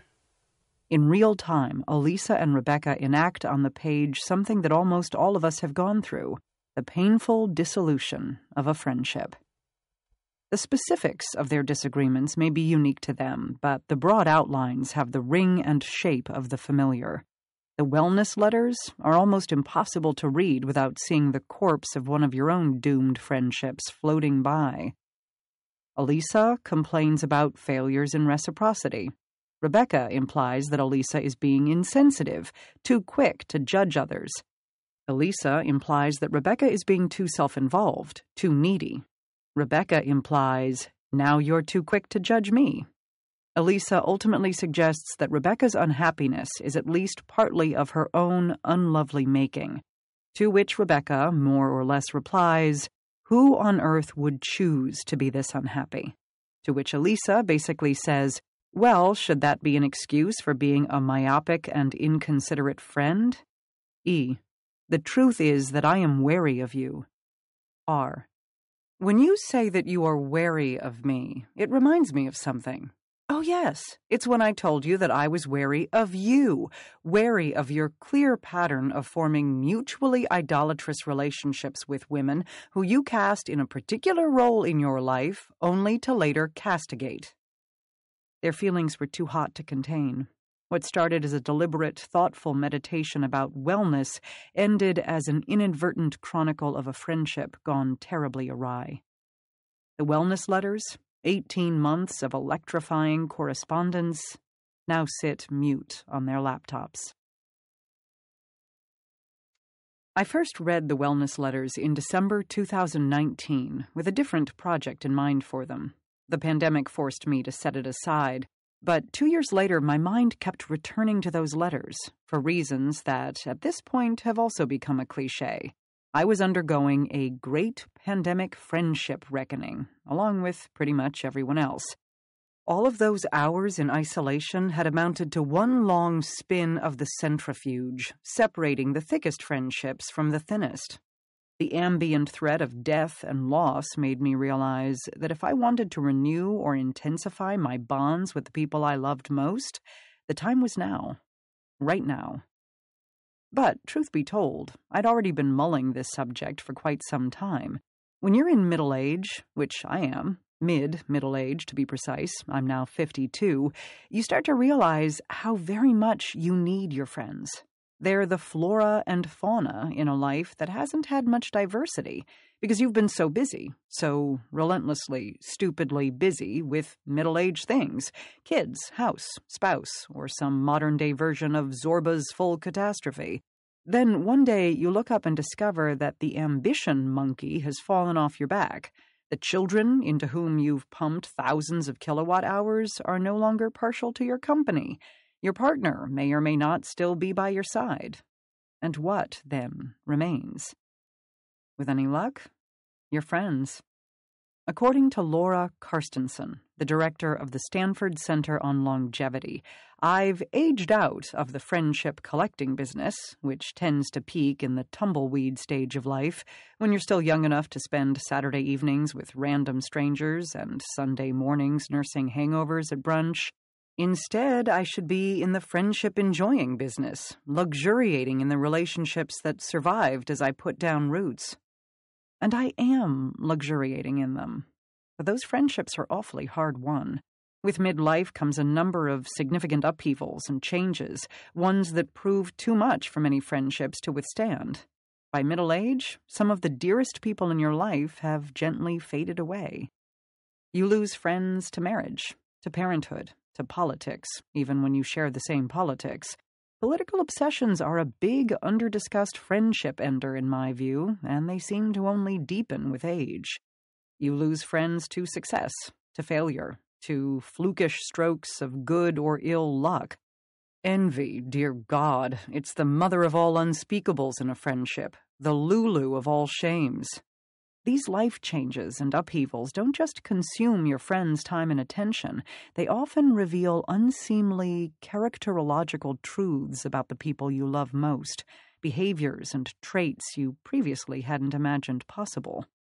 Those are brutal. And I've still left out three of the most common and dramatic friendship disruptors: moving, divorce, and death, though only the last is irremediable. The un- Okay, so we we all want to impose certain templates on reality. We all have visions of, you know, how reality should be, and so we don't really pay attention to the messy complexity that's all around us. Number one, the world's a far more dangerous place than we really want to admit. Uh, two, other people are far less predictable than would uh, make us happy to understand. Number three, we are far less predictable and would make us happy to understand. So what is inherent in all human connection is the possibility of betrayal, because betrayal is simply a hyperbolic way of expressing that uh, other people don't have the same priorities that we expected. So it's uh, particularly useless to be burning friendships for, for the sake of political causes uh, over which you're not likely to have much effect. So we need the left just as we need the right. You know, we need the elites and the middle class and the upper class and the lower class. We don't know where wisdom and truth is going to come from next. Here's more from uh, this Jennifer Senior essay in The Atlantic. The happy truth of the matter is that it is normal for friendships to fade, even under the best of circumstance. Okay, and there are lots of reasons to take what happened January sixth seriously. All right, we need these hearings. We need an investigation. All right? We need media attention. Now, I, I don't think it's the number one, number two, or even the number three most important issue facing us, but it's in the top ten. And so we can learn something by listening to the the conventional critique of what happened on January sixth without automatically bowing down to it. The real aberration is keeping them. In two thousand nine, the Dutch sociologist Gerald Molenhorst published an attention-grabber of a study that basically showed we replace half of our social network over the course of seven years, a reality we both do and don't intuit. R. I'm worried once we wrap up our dialogue, our friendship will be useless, therefore done. E. Nope, We are deeply in dialogue for long run, I think, unless you want to not be. Does our friendship feel useless? R. No, I want to be friends forever. E. Then we will be. Were friendships always so fragile? I suspect not. But we know. So for, for me, most of my friendships are context dependent. All right. If I wasn't going to certain groups, if I wasn't going to certain synagogues, if I wasn't participating in certain volunteer activities, if I wasn't going certain places and doing certain things, uh, I would not be seeing most of the people who I regard as friends. So I was making my living as a writer from nineteen ninety-seven to two thousand seven. So most of the social events I was going to were writer gatherings. Then after two thousand seven, I saw I was not going to be able to keep making my living as a writer. And so I largely dropped out of writing social circles. And I lost most of my social life and probably most of my friends when I, I changed profession. So incredibly painful, but I find bonds made within Orthodox Judaism tend to be more lasting because you're being brought together regularly for prayer, for Torah study, for holidays, for the Sabbath. That seems to be a pretty good place to put down friendships. Now live in an era of radical individual freedoms. All of us may begin at the same starting line as young adults, but as soon as the gun goes off, we're all running in different directions. There's little synchrony to our lives. We have kids at different rates, or not at all. We pair off at different rates, or not at all. We move for love, for work, for opportunity and adventure, and more affordable real estate, and healthier lifestyles, and better weather. Yet it's precisely because of the atomized, customized nature of our lives that we rely on our friends so very much. We are recruited. So a uh, question in the chat, what is Mark Ebner doing these days? I'm not sure. A very brave man. So Mark Ebner was willing to go up against, you know, the conventional wisdom, to go up against Hollywood. Uh, very ballsy, very brave man. Also had uh, had his issues with, with gambling addiction. So I'm not sure what, what exactly has happened to Mark Ebner. Very smart, very intense, very edgy uh, guy. So really enjoyed Mark Ebner and, and respected a lot of his reporting. But, you know, a guy filled with demons. Just like uh, I knew Mark Ebner in, in many common circles with Andrew Breitbart. So Andrew Breitbart, someone that I spent a lot of time with between two thousand two and what, two thousand eight. And again, someone very intense, had many of the, the symptoms of an addict. I don't know what his addiction was or if he even was an addict, but certainly an adrenaline junkie. So one of the things about the news business and, and reporting is that it's so easy to just get absolutely hooked on adrenaline, right? I, I found that. And if you're an addict, like I have an addictive tendency, then uh, just seeing... Wow, just, oh, seeing three three helicopters just go by, so I assume that's related to Joe Biden. So you don't often see three helicopters go, so looking out the window here in Los Angeles, three helicopters going by, I assume that's related to Joe Biden. But yeah, when you get addicted to journalism, you get addicted to adrenaline if you're... If you're addicted to adrenaline, not a good thing for someone with, with addictive tendencies. And so I've been watching this really healthy T V show. It's called Home Before Dark. It's about a nine-year-old, nine-year-old girl journalist. So it's it's a nice show to watch. It's also good for you. So I find a lot of the most praised dramas are... not good for me. I can't take them. They're too, they're too intense. They're, they're, they're just too dark. And after I've gone through a hard day and then I've done a show, I want to relax. So I'm enjoying this Apple T V series, Home Before Dark. I also like the show Tehran, which is which is pretty intense. Recruiting them into the roles of people who once simply coexisted with us. Parents, aunts and uncles, cousins, fellow parishioners, fellow union members, fellow Rotarians. It's not wholly natural, this business of making our own tribes, and it hardly seems conducive to human thriving. The percentage of Americans who say they don't have a single close friend has quadrupled since nineteen ninety, according to the Survey Center on American Life. Wow, I've just seen five helicopters go by. Okay, I don't think I remember seeing that many helicopters uh, go, go by. I mean, five. What the, what the heck's going on? This has to... Yeah, they're flying flying low in, in Los Angeles. Uh, so this is from yesterday, but there's something going on here in L A. Whole bunch of helicopters flying flying pretty low.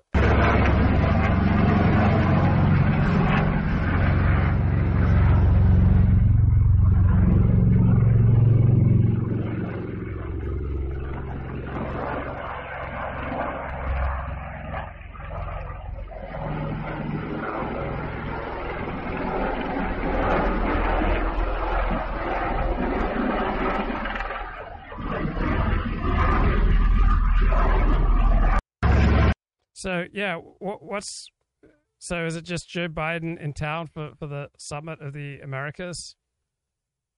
But uh, let's have a look. Helicopters, L A. Yeah, why are five Osprey helicopters flying in formation one thousand feet up in L A? Yeah, four really big military-style helicopters just flew overhead in East L A. So I wonder what they're looking for, who they're looking for.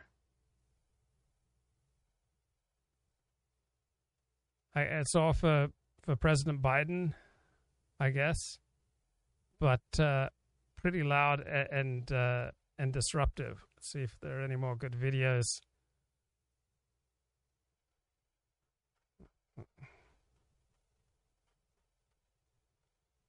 I guess not, but... Uh, Okay, let's uh, let's get back to this essay on friendship. One could argue that modern life conspires against friendship, even as it requires the bonds of friendship all the more. When I was younger, my friends had as much a hand in authoring my personality as any other force in my life. They advised me on what to read, how to dress, where to eat. But these days, many are showing me how to think, how to live. It gets trickier as you age. Living, more bad things happen. Your parents, if you're lucky enough to still have them, have lives so different from your own that you're looking horizontally to your own cohort for cues. And you're dreading the days when an older generation will no longer be there for you, when you'll have to rely on another ecosystem altogether for support. Yet for the past decade or so, I've had a tacit, mutual understanding with many of the people I love most, particularly fellow working parents. Look, life's crazy. The office has loaded me up like a pack animal. We'll catch up when we catch up. Love you in the meantime. This happens to suit a rotten tendency of mine, which is to work rather than play. I could give you all sorts of therapized reasons for why I do this, but honestly, at my age, it's embarrassing. There comes a point when you have to wake up in the morning and decide that it doesn't matter how you got to whatever sorry cul-de-sac you're circling. You just have to find a way out. I think of Nora Ephron, whose death caught virtually all of her friends by surprise. Had they known, they all said afterward, had they only known that she was ill, they'd have savored the dinners they were having, and they certainly wouldn't have taken for granted that more of them would stretch forever into the future. Her sudden disappearance from the world revealed the fragility of our bonds, and how presumptuous we all are, how careless, how naive. But shouldn't this fragility always be top of mind? Surely the pandemic has taught us that. I mean, how long can we all keep postponing dinner? I think we're under attack. When I began writing this story, my friend Nina warned me. Do not make this an occasion to rake through your own history and beat yourself up over the state of your own friendships, which is something that only a dear friend, armed with protective instincts and a spidey sense about her friend's self-lacerating tendencies, would say. Fair enough. But it's hard to write a story about friendship in midlife without thinking about the friends you've lost. When friendship exists in the background, it's unremarkable but generally uncomplicated. wrote B D. McClay, an essayist and critic in Lapham's Quarterly last spring. But when friendship becomes the plot, then the only story to tell is about how the friendship ended. Friendship is the plot of this article, so naturally I'm going to write at least a little about those I've lost, and my regrets, the choices I've made, the time I have and have not invested. On the positive side of the ledger, I am a loyal friend, I am an empathetic friend, I seldom, if ever, judge. Tell me you murdered your mother, and I'll say, gee, you must have been really mad at her. I am quick to remind my friends of their virtues, telling them that they are beautiful, they are brilliant, they are superstars. I spend money on them. I often express my love.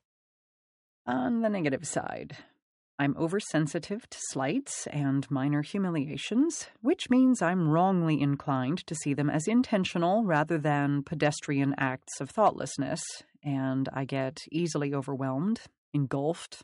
I can.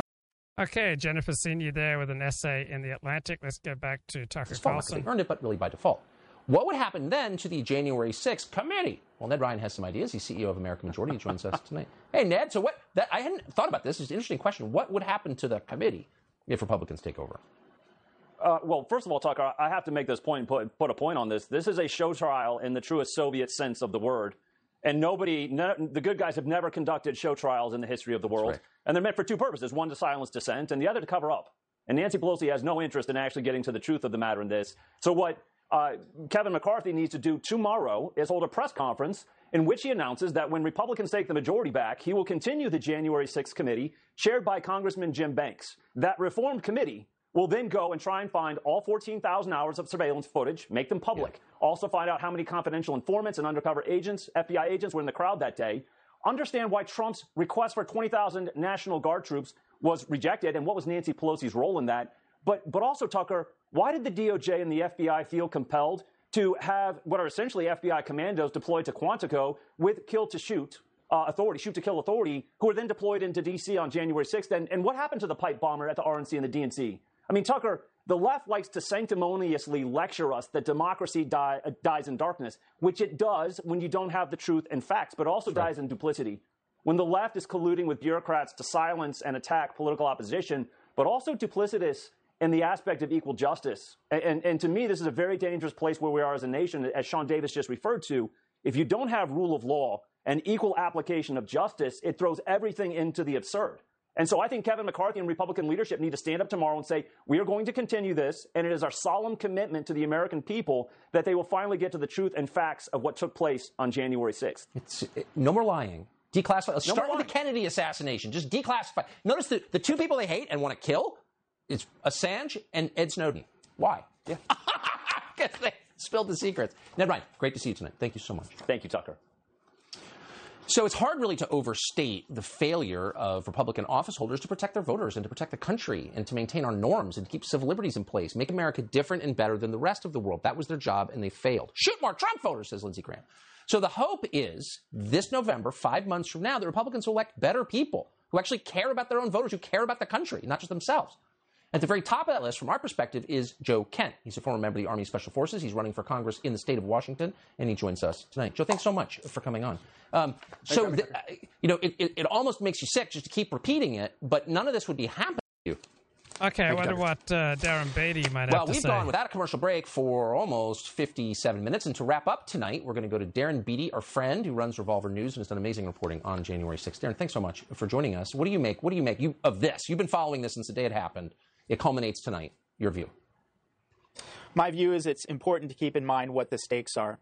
The stakes are the repurposing and reconfiguration of the national security apparatus against American people.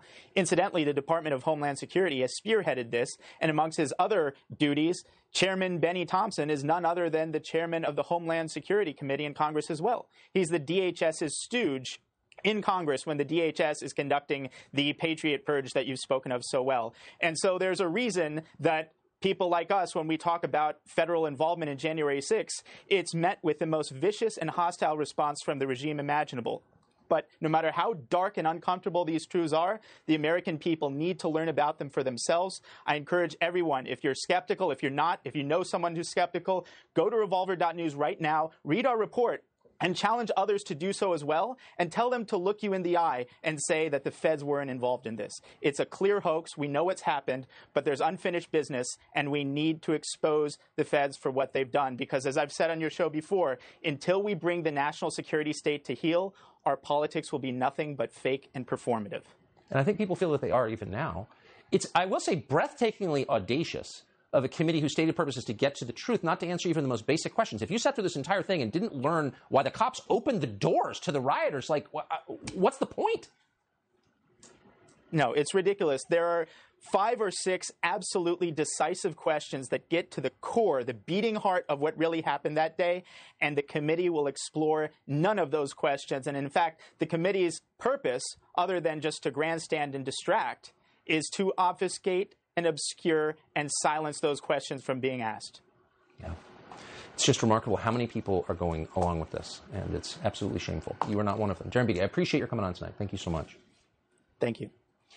So we don't often spend an entire... Okay, so Jennifer Senior is out with an interesting essay on Steve Bannon. It came out a few days ago, but it's worth a read. It's called American Rasputin. Steve Bannon is still scheming, and he is still a, a threat to democracy. Autumn so. presents American Rasputin, written by Jennifer Senior. I sometimes look at the long ribbons of texts I've gotten from Steve Bannon and wonder whether they couldn't tell the whole story all on their own. There are certainly enough of them. He says he has five phones, two encrypted, and he's forever pecking away, issuing pronunciamentos with incontinent abandon. After- so Jay Rosen is a left-wing journalism professor at uh, N Y U, and she quotes from this Jennifer. He quotes from this Jennifer Senior feature. There is no plan about Steve Bannon. The plan is to leave a smoldering crater where our institutions once were. Those are the best sentences from the Atlantic's feature on what Steve Bannon is up to these days. David Pinson responds, if you unironically use the phrase threat to democracy to describe a podcaster, you're implicitly saying that your democracy is dumb and gullible. If that's the case, why are you in favor of democracy? So I, I wanted to email Jennifer Senior and and find out what what is this democracy that she says is in great peril, right? Where... What's what's her definition of democracy? But uh, Jennifer Senior makes it, you know, impossible unless you've got some kind of special connection to contact her. If I have media inquiries about her stories appearing in The Atlantic, when I go to her website, jennifer senior dot net, she refers me to all these people, like Jeffrey Goldberg. He complains when bloggers would write about him without actually contacting him. Well, I ran into him. Said I was a blogger, wanted had a had a question, and he immediately blew me off. He said I should contact his publicist.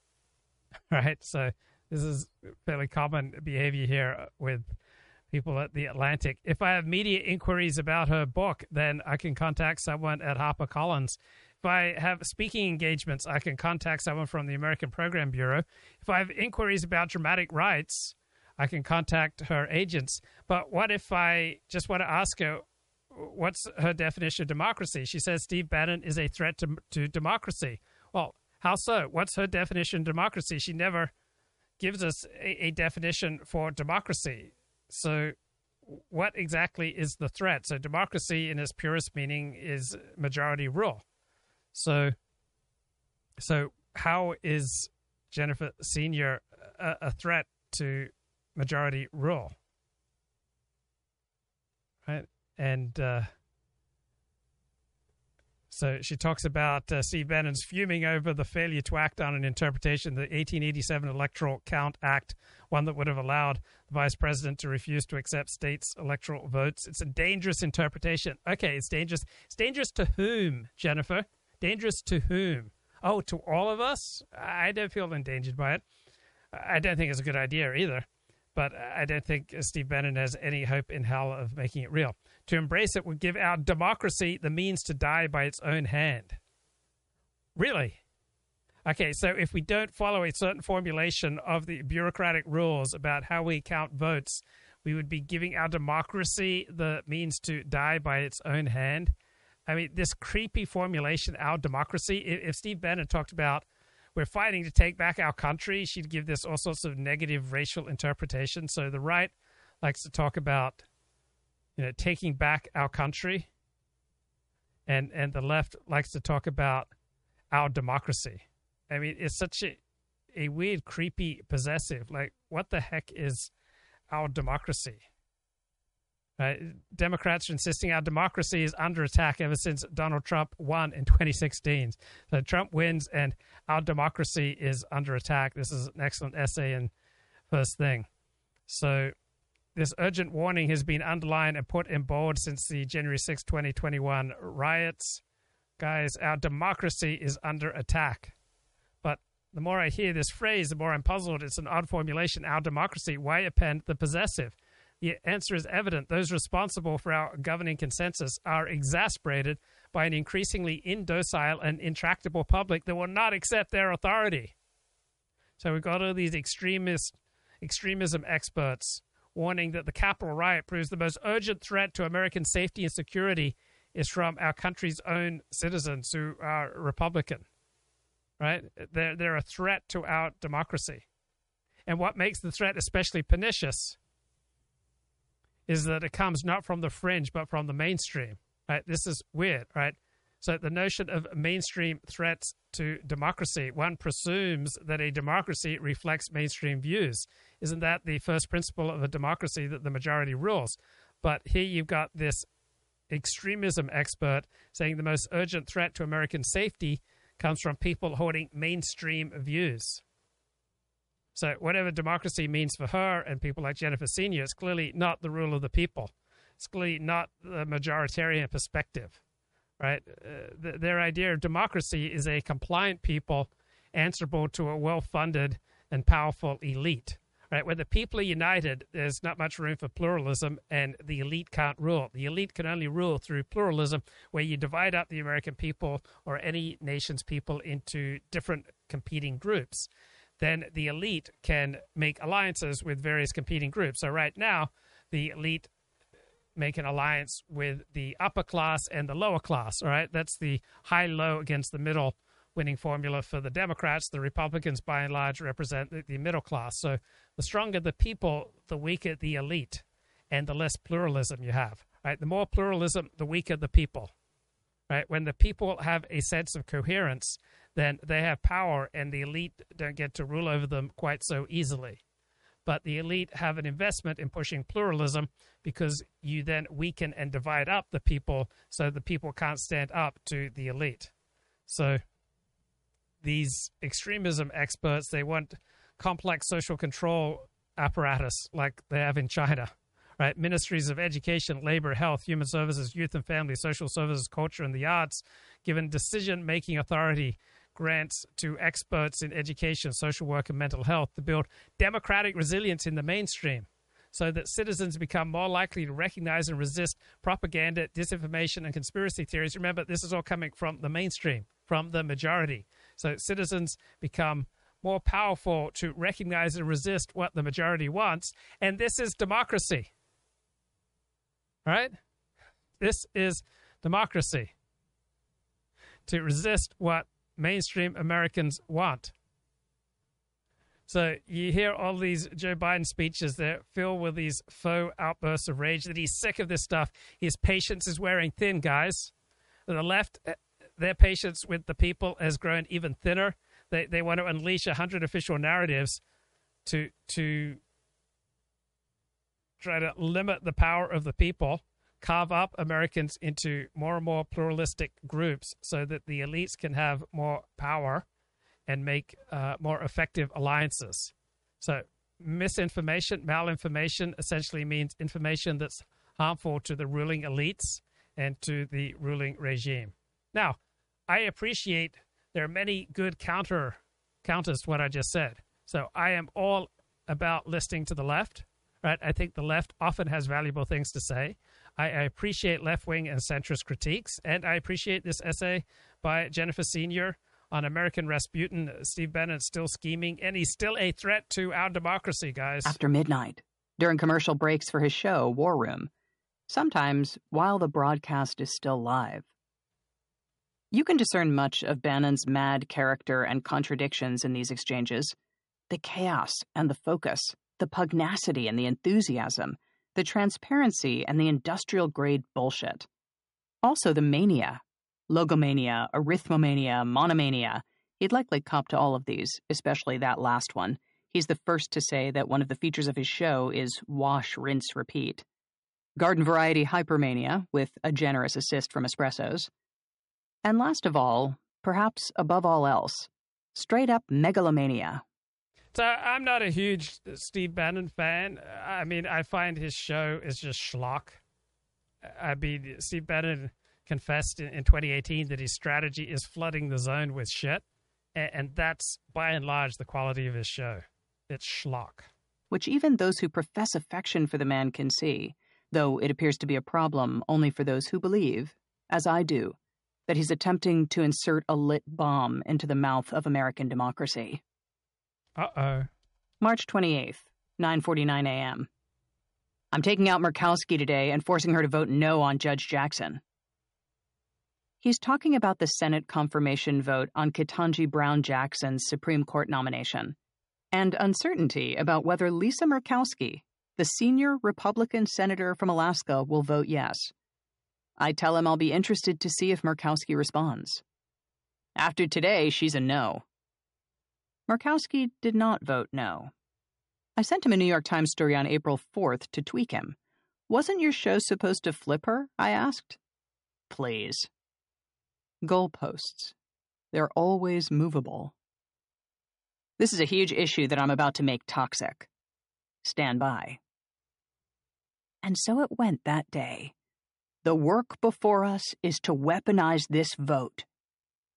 Twice he used this word, weaponize, in talking about his plan to flip Senate seats in Nevada and Arizona, adding, I can clearly see how to win. There were times when my text interactions with Bannon felt like one prolonged Turing test. There were times when he almost resembled a regular human. He would talk about missing his father, who died in January at one hundred, and how strange it was to be in his childhood home alone. Just sat in the family room for hours. He would fret about his weight and express pleasure when a newspaper used a photo that did not, for once, make him look god-awful, like some deranged incel by way of Maurice Sendak. I'm impressed by my photo. Interesting, I wrote. Why? Can you see the photo? Yep. You don't like it? I've never seen it before now. I want to know why you like it. I don't look so COVID nineteen unkempt. Does this mean you have actual feelings? Of course it doesn't. But it still pleases you to look nice. Stop. One day he called my colleague Ann Applebaum a fucking clown. He had previously referred to her work as brilliant, but something she'd just said about Hunter Biden's laptop didn't agree with him. Later, while reflecting on this comment, I asked him, who's been his most worthy intellectual sparring partner so far? You've watched the debates. I destroy folks, except I always pull back to not be obnoxious. Did he care to name names? Henry Levy in Athens. Blood on the floor. Bernard-Henri Levy, he meant, the famous French intellectual. Biggest disappointment of my life. Made him eat this. He sent me a picture of Levy's book, The Empire and the Five Kings. I watched that debate. This was not at all my impression. But winning is certainly an all-consuming preoccupation for Bannon, just as it is for his former boss. Winning debates, winning elections. In France, in Hungary, in South Texas, where Hispanic voters are migrating into the R column with impressive speed. One night, as I was reading in bed, I heard the ping of my phone. Bannon had sent me a story from a Rio Grande Valley website reporting that Republican turnout at early voting polls was up, up, up. Kaboom! And good night. It was eleven thirty-seven p.m. Never too late to own the libs. One of the surest ways to get under Bannon's skin is to call War Room a podcast. It is not a podcast, he is always telling me. It is a T V show with tons of visual components that listeners... Yeah, so if people are always getting under your skin, then it's an issue with you. So I'm not immune from this. All right, people get under my skin at times, but it's always an issue with me. It's there's some part of reality that I'm not uh, willing to accept. So I don't enjoy it when people ask me, oh, do you still blog? Or, you know, what are you doing these days? Are you still doing that podcast? All right, I, I don't in, enjoy that. Uh, like I, I want to ask them, oh, are you still with your wife? Or are you still working as a doctor or a lawyer or a dentist or, or whatever? But if you if you truly get upset about something like that, then there's just a large swath of reality uh, about yourself and your own endeavors that you're refusing to accept. So when I was blogging at the height of my powers, uh, people would often say, oh, you're not as powerful as you once were, or your blog's not as good as it used to be, or, you know, there's been nothing good on your blog for weeks, right? And to the extent that bothered me, right, it would be because it reflected some something true that that I, I didn't want to accept. So, yeah, if she's getting under Steve Bannon's skin by simply asking him about his podcast, yeah, there's, there's probably quite a bit about reality that he's having a hard time accepting. There's only Miss, the charts explaining economics, the montages of news clips that form his cold opens, the live shots of his correspondence. He broadcasts from the ground floor of a Washington, D C townhouse, and there are cameras, bright lights, a backdrop that devoted viewers know well, a fireplace mantle displaying a gold-framed picture of Jesus and a black and white poster. Okay, and uh, chat says that the Atlantic is deep state. Yeah, it's funded by Steve Jobs' wealthy widow. There's a lot of great stuff on it. Right? The deep state isn't always wrong, and the deep state, on the other hand, isn't always competent. So sometimes they're just idiots, just like I am often an idiot and you're often an idiot. So it's not like they're this group of people who are just super competent, who, you know, just running the world, right? People are just trying to do the best they can, whether they're elites, whether they're deep state, if they're plebs, right? People are just trying to do the best they can. And sometimes wisdom resides with the people. And sometimes wisdom resides with the deep state. Sometimes the deep state is right and the people are wrong. Sometimes the people are right and the deep state is wrong. Right? There's no group, there's no institution, there's no political or religious or cultural orientation that always has the high ground, that is always true and righteous. Right? So we have to try to be open to perspectives different from, from our own. Saying there are no conspiracies, but there are no coincidences. Stephen K. Bannon. But since January eighth, twenty twenty-one, when YouTube pulled his show for spreading falsehoods about the twenty twenty election, viewing War Room has become harder to do. It's still available in the far-right online ecosphere, and it's streamable on various T V platforms, including Channel two forty of Pluto T V. But that seems like its own sad metaphor. War Room as a small, demoted planetoid, available mainly in the icier regions of the broadcast cosmos. The whole operation has an amusing shoestring quality to it. The audio occasionally cuts out or sounds like it's bubbling through a fish tank. Two of Bannon's phones buzz throughout the show. The segment openers aren't always ready when he needs them. It's a bit like Father Coughlin stumbled into Wayne and Garth's basement. Bannon started War Room in October twenty nineteen, initially to fight Donald Trump's first impeachment. In January twenty twenty, the show morphed into War Room Pandemic. But over time, the show became a guided tour through Bannon's gallery of obsessions: the stolen election, the Biden family syndicate, the invaders at the southern border, the evil Chinese Communist Party, the stolen election, draconian COVID mandates, the folly of modern monetary theory, the stolen election. But Bannon is more than just a broadcaster. He's a televangelist, an Iago, a canny political operative with activist machinations. With almost every episode, he hopes to transform his audience into an army of the right. So Steve Bannon successfully ran Donald Trump's twenty sixteen campaign. He, he did a great job there. He's done a solid job with his podcast. He has an enormous audience. He did a solid job when he was running Breitbart. Right, so he's a man with, with certain strengths and glaring weaknesses. So in certain situations, like, Bannon can shine. In certain situations, I can shine. In certain situations, you can shine. But often we then get delusions because in certain situations we shine and we think, oh, we can just translate that success to all sorts of other spheres of life. And it doesn't work out that well. The key is the situation, right? And and knowing which situations we're likely to shine in, which situations are likely to predispose us to saying and doing things that we will regret, and uh, which situations we'll struggle in, and where we have to learn just to be a worker among workers rather than being the star. So Bannon had his time in the spotlight. I've had my time in the spotlight. You've had your time in the spotlight. But nobody gets to live in that, that blessed state of uh, hyper-competency and mastery forever. Right? Life is a spiral staircase. We're always moving in and out of four different states. One is mastery, where we're really good at what we're doing.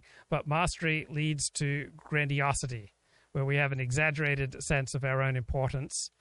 And then we get humiliated when we start living in grandiosity, which leads to feeling small in a big world, that, that you know nobody really cares about us. And then periodically we will become reduced to helplessness, right? And we never get to graduate from being vulnerable to these states. One thing you can always do is work on your mastery, but at any moment we can be reduced to absolute helplessness. We never get to graduate to a state where we are without vulnerability, where helplessness just cannot happen to us. Helplessness can strike at any time, as can the feeling of being small and lost in a big world, right? Loneliness, no matter how many friends and activities and commitments and volunteering you have, loneliness can still stalk up upon you, right? We never get to be immune from loneliness, and we never get to be immune from feeling grandiose, having a vastly exaggerated sense of our own importance. But whenever we get into that, we will always get humiliated when we get out of touch with reality. So humility simply means accepting reality. When you refuse to accept hum- reality, you will get humiliated, which is a wonderful opportunity to reset. That's it. Bye-bye.